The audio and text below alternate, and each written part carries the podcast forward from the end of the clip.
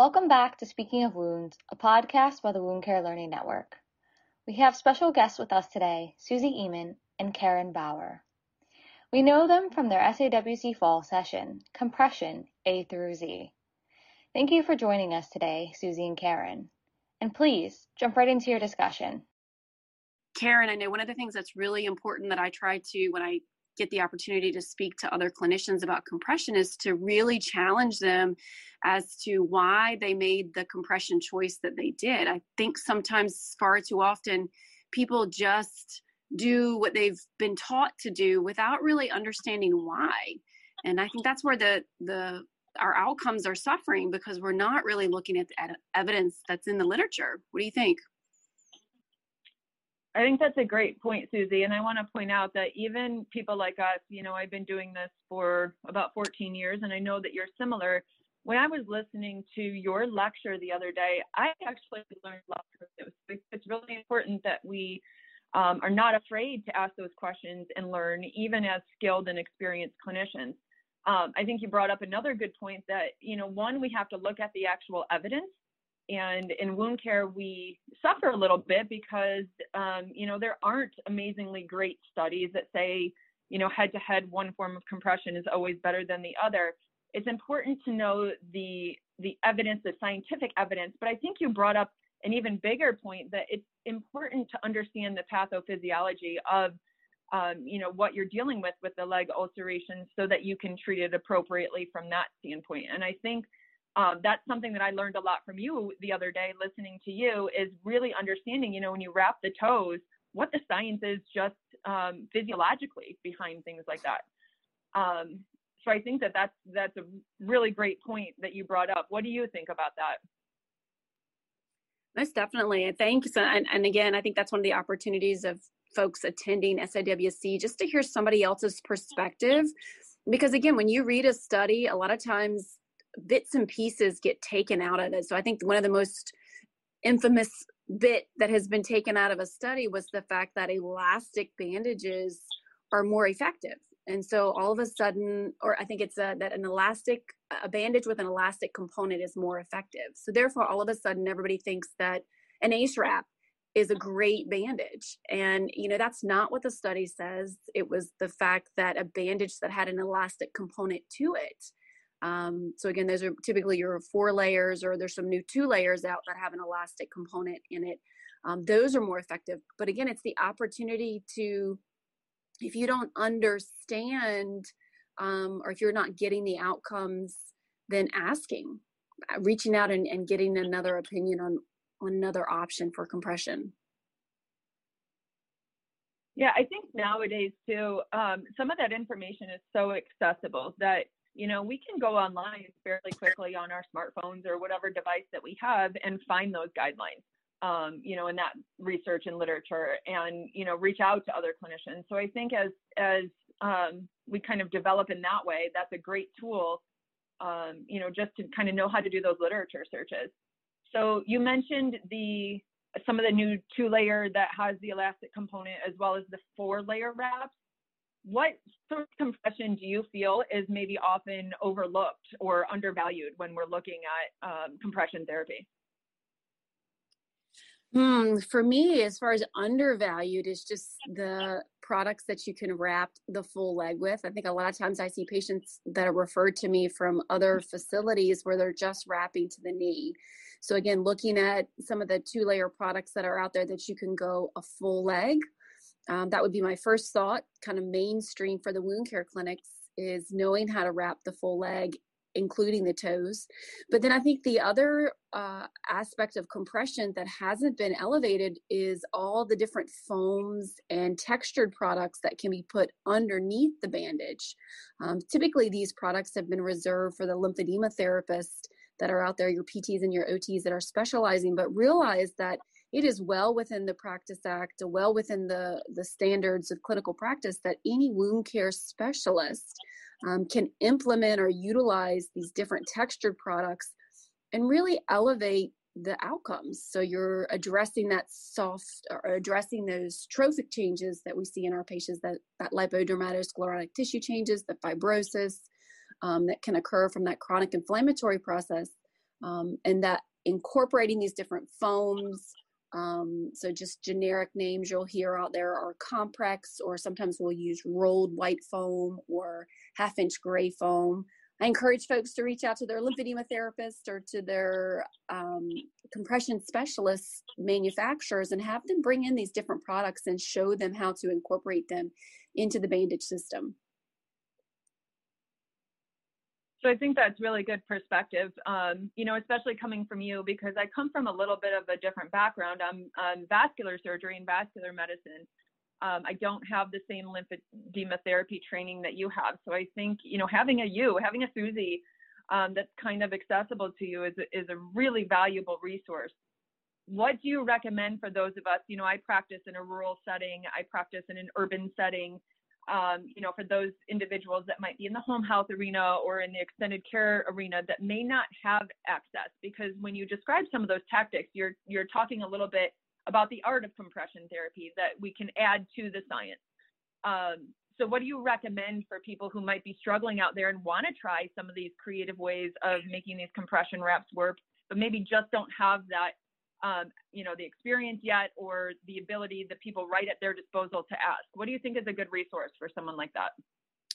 First and foremost, I think we always talk about the importance of ongoing education, and there's a new, there's quite a few um, online programs that are out there that are available, particularly because of the COVID uh, pandemic that's going on. All of our platforms for education have gone virtual, and there's groups that are doing teletraining um, and so it's a great way to, you know, even if you're in a rural area, you don't have the resources to fly and go to a training course, there are courses that are available to you that you can do everything virtually and have found them to be uh, very successful. That would be my first thought. My second thought would be to, again, reach out to the local um, compression manufacturers but I know ILWTI, International Lymphatic Wound Training Institutes, is doing an online lymphedema training program. We have a compression specialist module, so it's nothing but compression applications as, well as the science.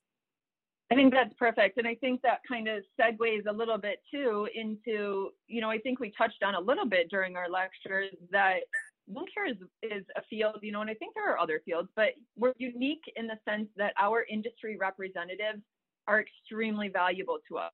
And that's where we can kind of marry or balance again. You know, it's important for the clinician to know the science, um, you know, so that we don't get talked into doing something that the representative is is selling us on. But on the flip side, they are experts in their products. You're right.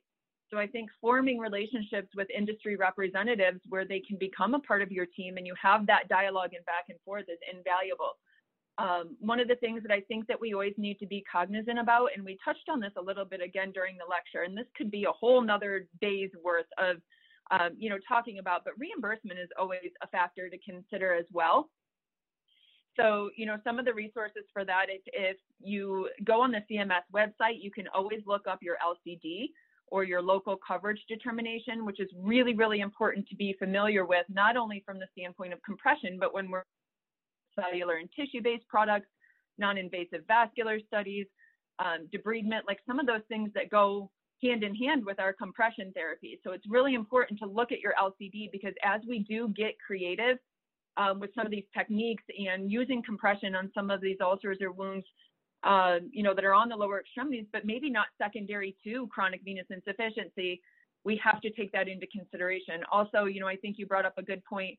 As we're transitioning these patients across the care continuum, you know, what we can do in the hospital outpatient department or the clinic isn't always what we can get reimbursed or covered in the home health setting.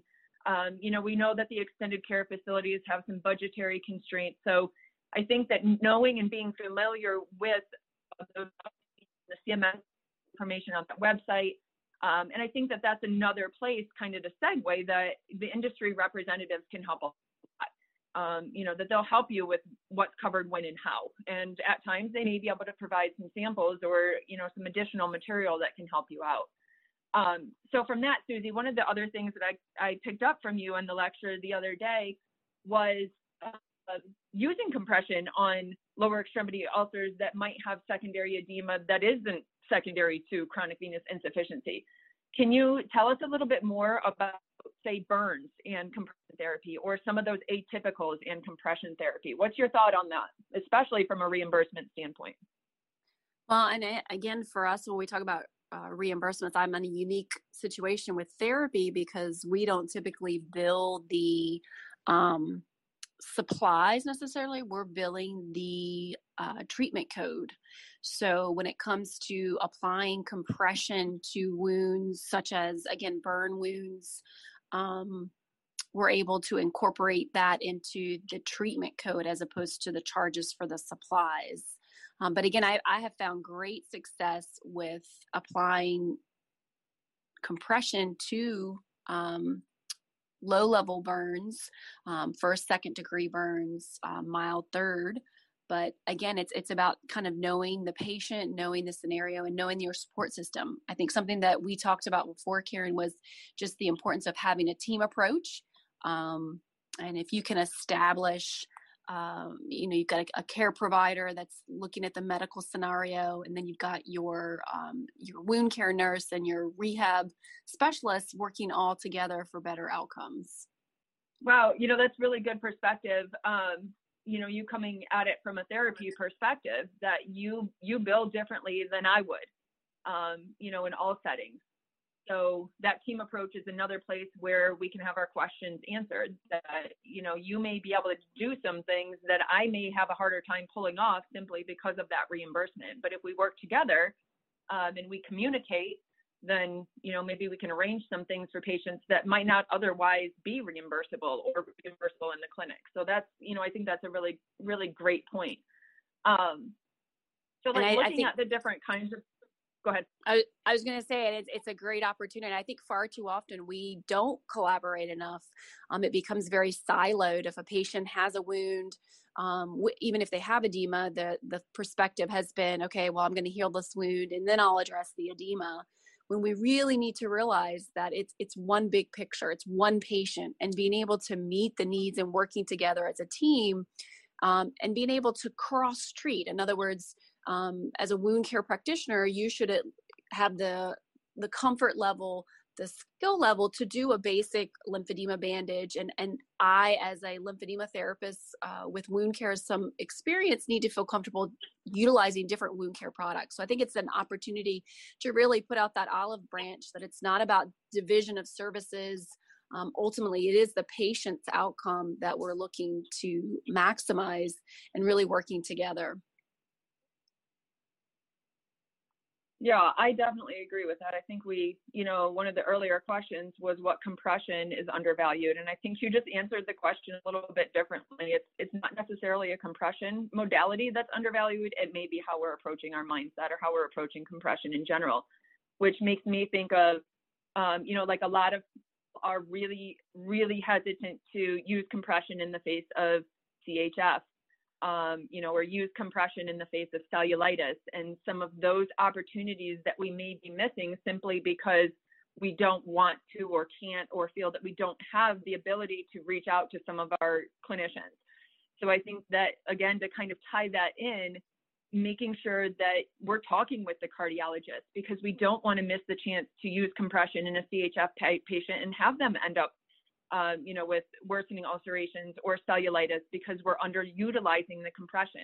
Compression is possible in those situations. We just have to work together to achieve um, the good outcome for the patient and make sure that we keep the patient safe. Similar with cellulitis, that you know, we talked about some of the studies that are out there now looking at compression and cellulitis. People tend to, at least where I am, still shy away and say, well, that patient has cellulitis. I can't compress them when in actuality, we know that the compression can actually shorten the course of the infection.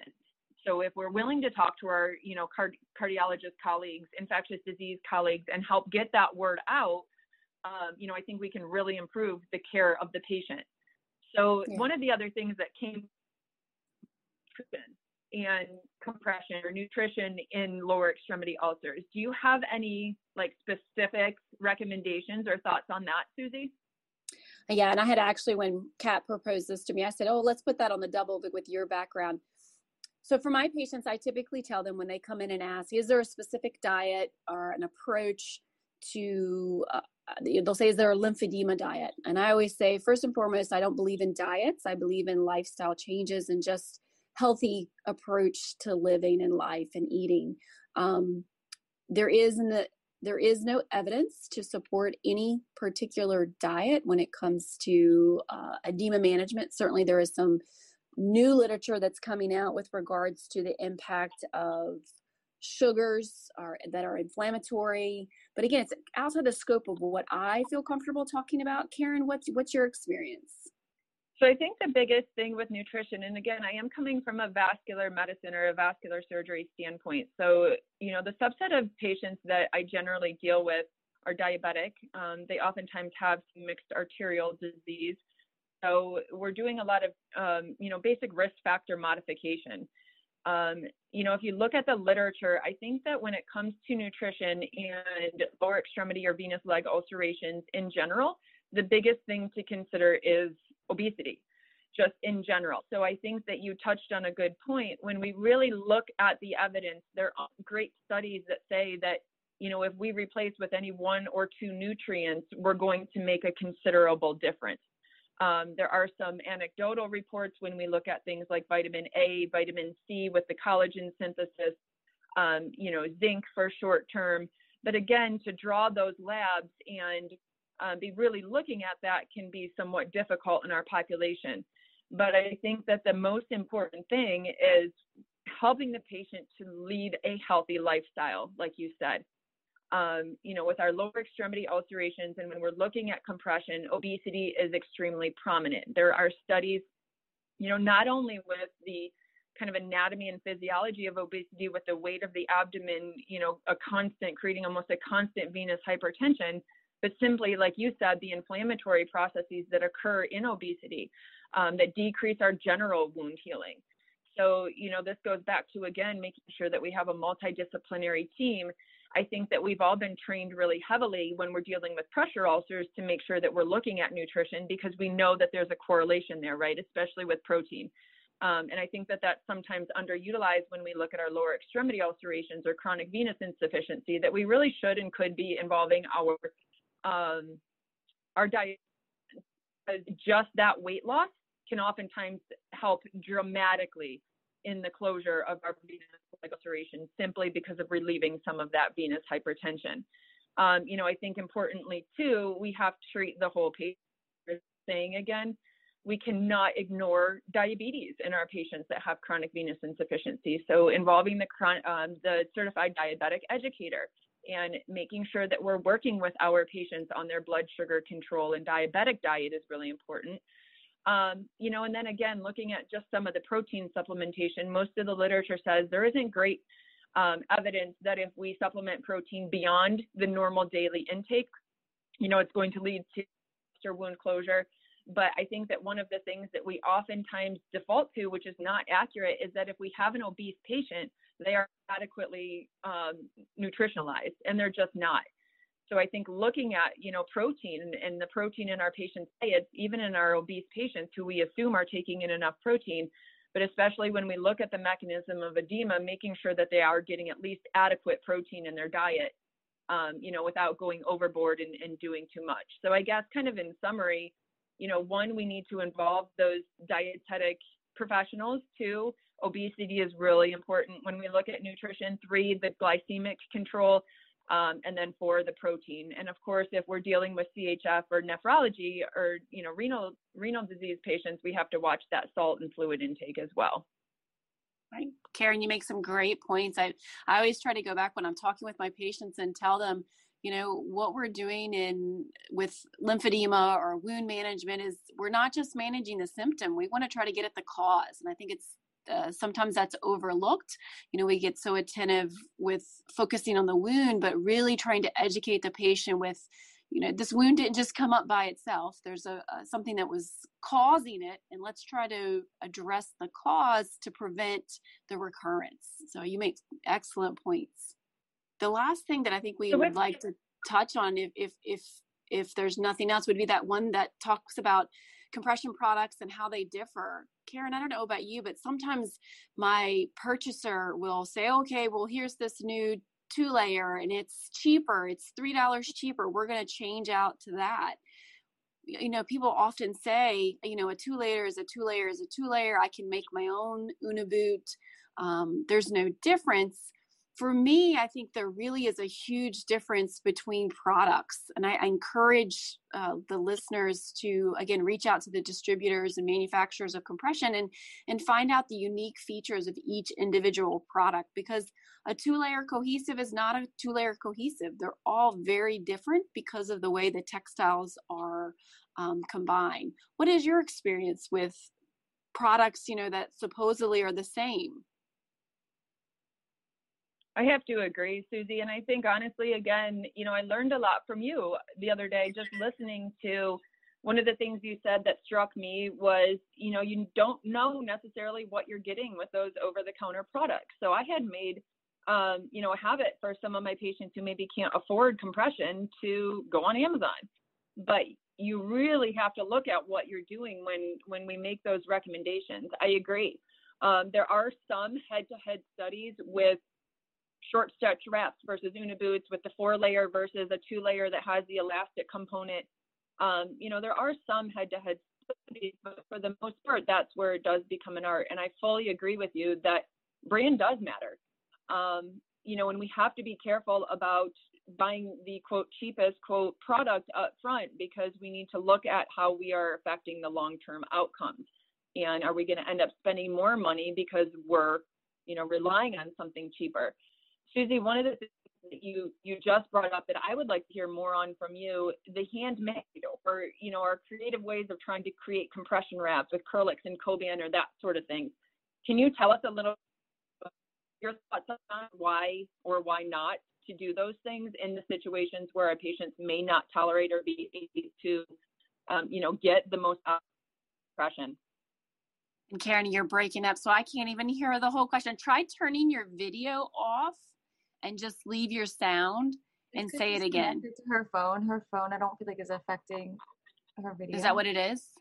Yeah, uh, it's probably. It sounds like I know I'm having bad weather up here, so she might be having okay. mildly bad weather down there too. Um, I don't. I couldn't even. I couldn't even hear what the question was. Um, Karen, can you try speaking now? Hold on. Yeah. Hang out. Is there a number that she can just call in as opposed to? Yeah. I did. Um, yeah, I'm on my phone. Okay. So that. Hmm. Hold on.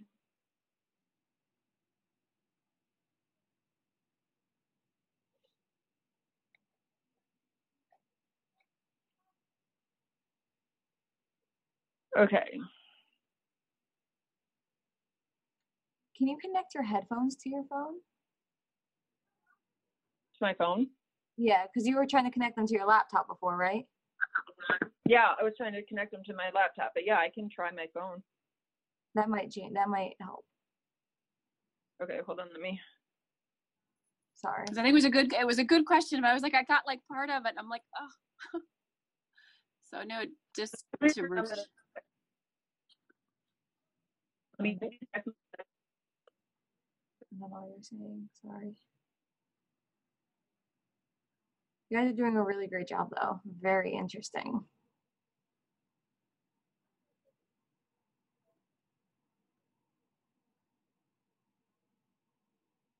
Is that better? Speak again. I'm connected. The the headset is connected.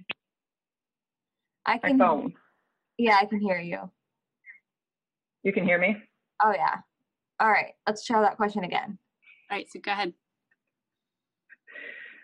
Okay. So, Susie, we were talking about, um, I don't remember what we were talking about that led to the question, but the question. we were talking about the, the bandages and does brand name matter and.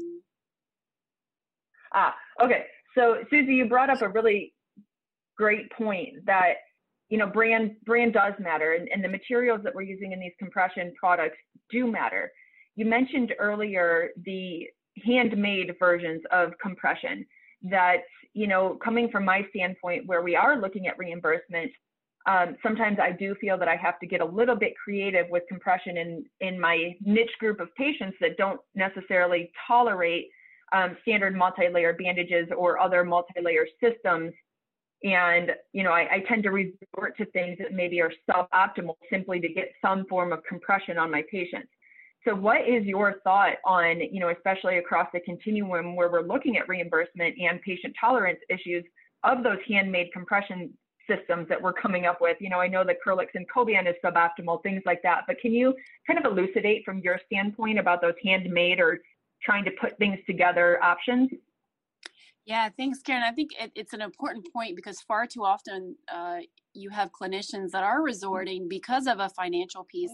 My first thought is always skill level and so it's fine you know in your hands you're you're paying attention to the amount of tension you're paying attention to the way the product is layered on the limb um, it becomes more concerning then if you have an individual that doesn't have as much um, knowledge or experience with regards to compression and they're trying to utilize these um, handmade versions or homemade versions that this is where we get ourselves in trouble something that when it comes to reimbursement if i wish people would use more frequently are the short stretch bandage systems that our lymphedema therapists are using so as lymphedema therapist I actually use the same bandage material over and over. And so when it comes to really looking at cost effectiveness, um, it is much more cost effective. You'll use the same set of bandages. You'd have one to wear, one to wash, but you're using those same bandages um, throughout the entire treatment period, which is anywhere between four to six weeks. So I think it's about learning the other options that are out there. Um, again, reaching out, getting additional online training. And then my other second thought is about starting light. You know, uh, some compression is better than none. So starting with um, the elastic uh, stockinets and then simply adding layers. I when I'm teaching my students about compression, we always talk about there's really three ways that you can enhance the therapeutic effect. The first one is tension. So you can put something on tighter, but I always tell them that tension will get you in trouble. Putting on an application tighter in order to try to get a better therapeutic effect will get you in trouble. Don't do it. So, really, tension isn't the right way to go about increasing the therapeutic benefit. The second way that you can enhance the therapeutic benefit of a bandage is to apply layers. So, again, if you have that patient that's not tolerating a compression application um, because they're telling you it's too tight, consider applying additional layers that are applied, um, you know, at a lower resting pressure that will still give you a higher therapeutic effect because of the stiffness that you're creating by applying those multiple layers. So, again, layering is a, a, better way. Incorporated into that layering effect is looking again at the different foams that you can use or the different textiles to be layered in. And then the third way, um, I, I, can't speak enough about texture. Um, there's a there's a lot of neat products that are out there. Um, a longitudinal stockinette that has been shown to significantly increase the pressure that's on the tissue itself. So I think it's about, again, reaching out to your compression specialist, whether that be in your clinic or the neighboring lymphedema clinic, or perhaps reaching out to your manufacturers for their clinical specialist, having them come in and uh, let you help. I think far too often, Karen, that we don't we don't reach out to the compression specialist and say, you know, hey, I'm having a hard time with this patient. They're still just weeping through. How else can I in, increase the effectiveness of the compression wrap that I'm doing? The old adage that I use, I think, during the lecture when you talk about tension is that so often that's how our clinicians think about compression is how tight can I wrap? Um, so I think you touching on some of those other factors is really, really important, and that ties back into the evidence and the brand names and kind of everything that we're talking about today because compression is not just about tension. It's not about how tight you wrap a leg. And I think that, you know, I see far too often that we wrap too tightly at first with the wrong textile, and thus the patient has an initial poor experience with compression. They're already kind of reluctant with compression, and once we start them off on you know, not such a great foot because we simply looked at the tension and wrapped very tightly. We set them up, um, you know, to fail right from the start because they already have that poor taste in their mouth with compression. And I, so love I think it. that that tension is Yeah, Karen and I love it. I often, my kind of tagline in life is about let's start the compression revolution. And it's important that we get the conversation going. If you ask the average clinician, you know, how does compression work? It's, you know, it's that it generates that 30 to 40 millimeters of mercury of compression. And so right away, you've tied it into a number. And, you know, mm-hmm. if it mm-hmm. was just that simple, if it was just as simple as a dose of compression, a static dose, you know, we'd all be good at it, but it's not. It really is about creating a dynamic system that's going to change with the patient that is both comfortable at rest, but is also going to provide the therapeutic benefit um, when that patient is up and moving or changing positions. So again, it's it's not about tension. You make a great point. It's about building a system that creates an environment that's going to maintain that healing. Um, I, I, totally agree about the need for the conversation to to start the compression revolution to get people talking about compression and that a short stretch bandage isn't a isn't a short stretch bandage isn't a short stretch bandage they're all very different and more importantly it's about how that system works as one unit when you put it on the limb. Yeah i think that that's kind of a, a great point to tie in. I, I think too you know, as we look at developing and innovation and, you know, moving forward with that compression revolution, some of the systems that have indicators, um, you know, that's really helped my my perspective because it reminds me, you know, Karen, slow down. It's not it's not just tightness that we have to have the right components, and those indicators are a visual cue for me. Um, you know, some of the the systems that have those that this is more about you know what and how we're putting it on than it is simply pulling very tightly but I love the idea of the compression revolution. And, and Susie and HMP, I appreciate very much the opportunity to talk about this and get this kind of out there and would love to hear input from anybody who's listened today on you know what they might want to learn more about and how we can keep this conversation going and really optimize it so that we can continue to provide our, our patients really great care. Totally agree karen. I think far too often compression's overlooked. I i liken compression to you know the redheaded stepchild. It's the one that's set over in the corner. You grab it at the last minute um, after you put all those other fancy exciting new uh, cellular products on then you think about compression and i, I really want compression to be um, the first and foremost it's a inexpensive highly effective treatment when it's appropriately applied Karen, thanks for having me today. This has been great. And I look forward to the opportunity to, again, ignite that compression revolution and just lead the charge um, and really look forward to feedback from the listeners as to what else they want to know about. Likewise, Susie, I really appreciate your perspective today.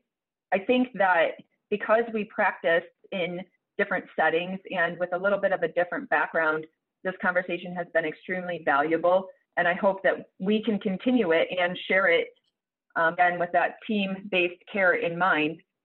So thank you so much, Susie, for sharing your expertise with us today. And thank you everyone who listened today. We're excited to keep this conversation going and we welcome any input that you have about how to do that. Well, that was a great discussion and we'd love to talk to you guys more, but we are out of time. Thank you to the listeners for tuning in, and be sure to check out woundcarelearningnetwork.com for more podcasts, articles, and videos on various topics in wound care. Also, be sure to subscribe to our podcast on Spotify, Spreaker, where you normally listen to your podcasts. And thank you for listening to Speaking of Wounds.